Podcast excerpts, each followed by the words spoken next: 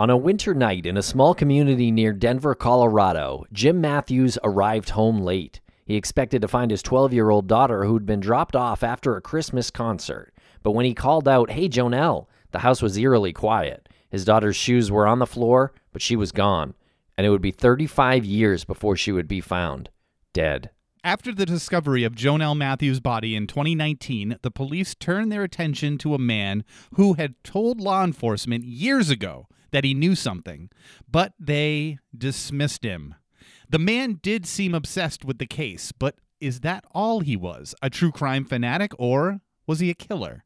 Wondery and Campside Media's shocking true crime podcast Suspect is back for a second season with a story that attempts to separate fact from fiction, compulsion from guilt, and one man's true crime obsession from a motive to murder. We're about to play a clip from Suspect, Vanished in the Snow. While you're listening, follow Suspect wherever you get your podcasts. And hey, Prime members, you can binge all six episodes ad free on Amazon Music. Download the Amazon Music app today.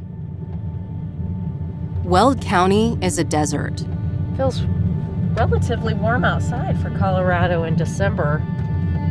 And the, the sky is just this Caribbean blue. It's winter, but it's hot out, dry, and dusty. The snow capped Rocky Mountains are all behind us. Ahead, it's flat. The horizon goes on forever.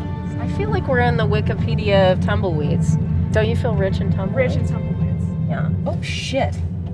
People tear ass down this road. A few of the trucks passing us are souped up, brand new, tires jacked high. Oil and gas workers apparently unbothered by speed limits, if there is a speed limit out here. We're relieved to turn into a dirt driveway of a lone, rambling house. Hi, guys. Hello again. Oh, no.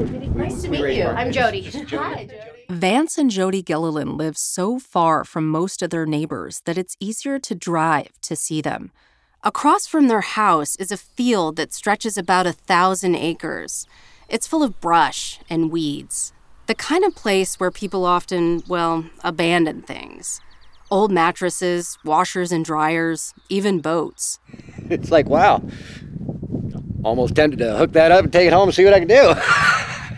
but no, I mean, people still still do dump things out here, but it's usually quick and run, quick and run. I mean, what they can shove off the back of a truck in two seconds. In the summer of 2019, Vance and Jody were in their kitchen when they saw blue and red lights flashing across the perimeter of their property. All of a sudden, there was cop cars going by, and I was like, uh-oh. Up until it was dark, actually, they were out there. And they were out there forever. Vance and Jody soon learned those oil and gas workers in their fancy pickups, they'd unearthed a small human skull with a single bullet hole in it. And authorities knew exactly who the remains belonged to. It is a cold case that has baffled the Greeley community for nearly 35 years. But tonight, police may be closer to figuring out what happened to Jonelle Matthews. The 12 year old disappeared from her home in late 1984. Her remains were discovered this week by a construction crew in rural Weld County. Gone for 35 years. Today, human remains found at an oil and gas site in Greeley give investigators new leads on a decades old cold case. Like a lot of Colorado residents who had been following Jonelle's case since the 1980s, Vance and Jody watched the news reports with fascination. They waited to hear what would happen next, hoping that the remains in the field would finally lead investigators to the killer. As it turned out, it wouldn't be nearly so simple. This is a story about obsession. My own, sure, So I am working on a podcast about the Jonelle Matthews case. I know you know about that case, right? I assume you're probably well versed. I thought I'd try you one last time.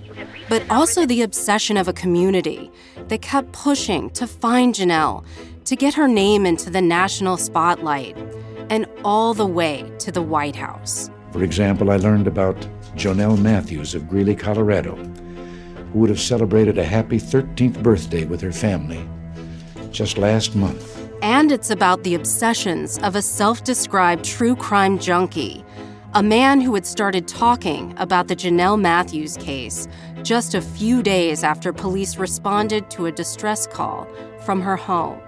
And over the next 35 years, he kept talking and talking. It was just me trying to be a big man in the case. He's a busybody. He gets himself in the middle of murder cases, but that doesn't necessarily mean he actually was involved in them. People are like, "Oh, he's just crazy, and he's just he's he's just a dingbat or or whatever else, and he's he's harmless. He wouldn't hurt anybody." He's such a good liar that he can convince the juror that he wasn't involved. So, you know, he's a liar. He is. He's a good one. I turned around and I said, You're going to be arrested for obstructing if you don't get back in your car. And he says, Don't fuck with me, Officer Edgerton. I've buried more people than you'll know. When you shot Jonelle Matthews in the forehead, was she begging for her life? Never happened. Hey, Prime members, you can binge all six episodes of Suspect, Vanished in the Snow, ad free on Amazon Music. Download the Amazon Music app today.